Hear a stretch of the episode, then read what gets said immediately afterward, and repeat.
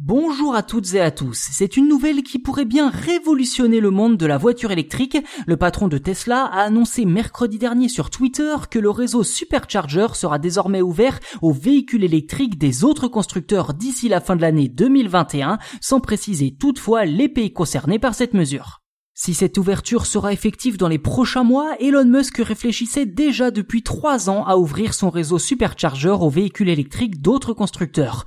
Une ouverture pas sans condition, le milliardaire souhaitait en effet que les constructeurs intéressés participent activement au financement du réseau ou à défaut qu'ils paient des droits pour l'utiliser.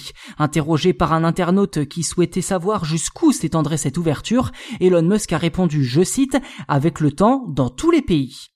Malheureusement, et comme à son habitude, Elon Musk n'est pas rentré dans le détail, ainsi il est donc impossible pour l'instant de savoir quelles seront les premières stations de recharge ouvertes aux autres voitures électriques, ni à quelle date cette ouverture sera effective.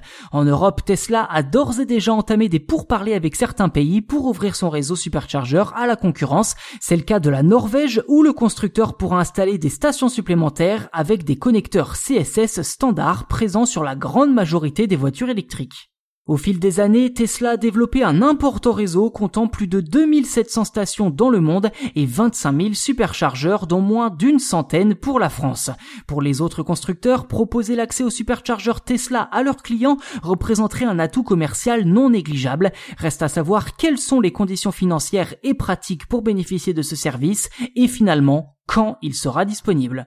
Voilà pour cet épisode dédié au réseau Supercharger de Tesla et son ouverture à la concurrence, le réseau Supercharger qui est d'ailleurs sans doute l'un des plus puissants et des plus euh, performants sur le marché à l'heure actuelle. N'hésitez pas à nous dire ce que vous en avez pensé en commentaire et n'hésitez pas non plus à vous abonner au podcast sur votre plateforme d'écoute préférée, ainsi vous serez les premiers informés lors de la sortie des futurs numéros.